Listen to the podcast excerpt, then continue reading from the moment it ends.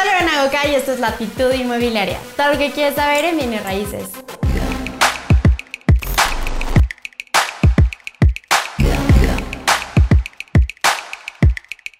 Hola, y como pueden ver en el título de este video, hoy vamos a platicar acerca de lo peor de los bienes raíces. Sí, así como lo escuchan de lo peor de los bienes raíces, y les voy a decir por qué.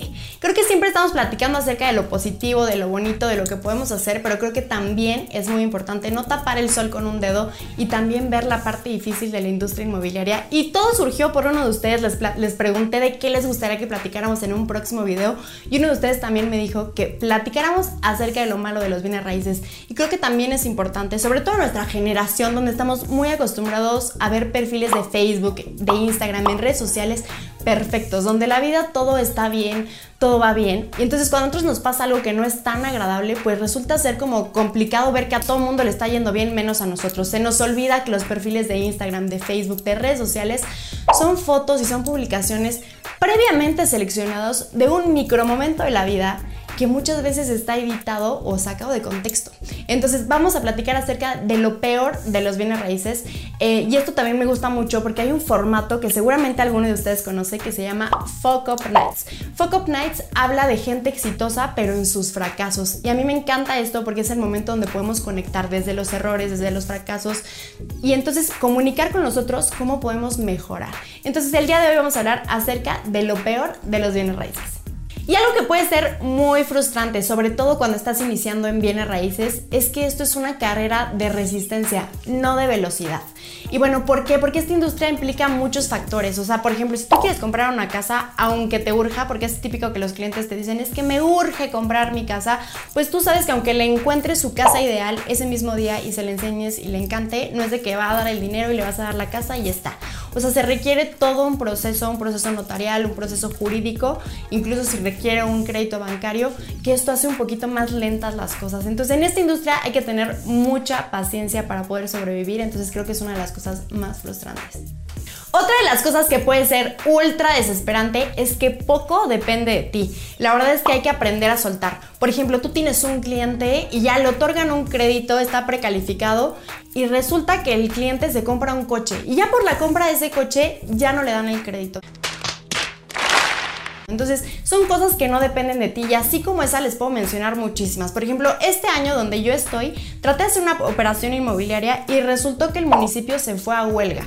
Esto tardó más o menos como dos meses y hizo que se cayeran las operaciones. Si se dan cuenta, hay muchísimos factores. Como hay mucha gente involucrada en este sector, pues hay muchos factores que pueden hacer que la operación se caiga. Entonces, hay que aprender a soltar porque pues las operaciones son muy vulnerables.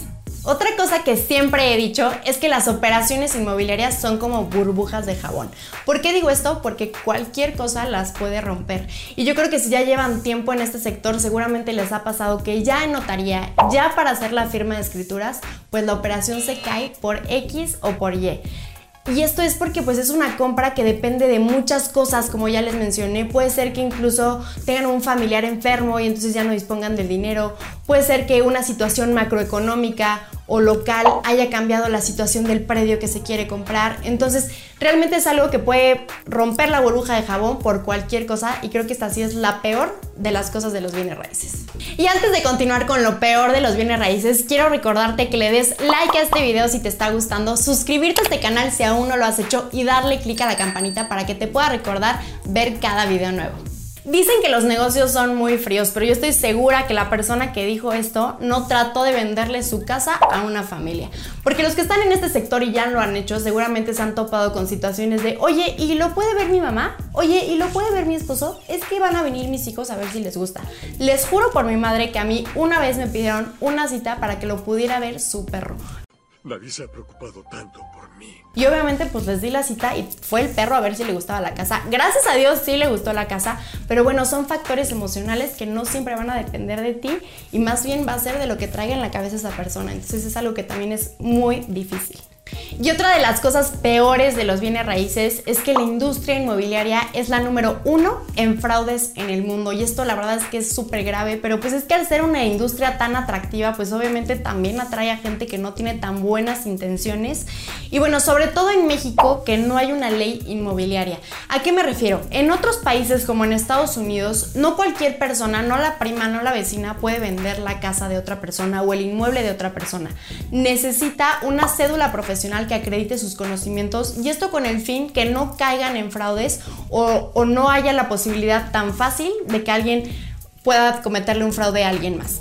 Entonces creo que esto también es algo muy negativo, sobre todo en nuestro país, que bueno, te expones a muchísimas situaciones eh, de delincuencia donde expones tu, tu identidad y que puede caer en manos de alguien que pues no sabes las intenciones que tenga.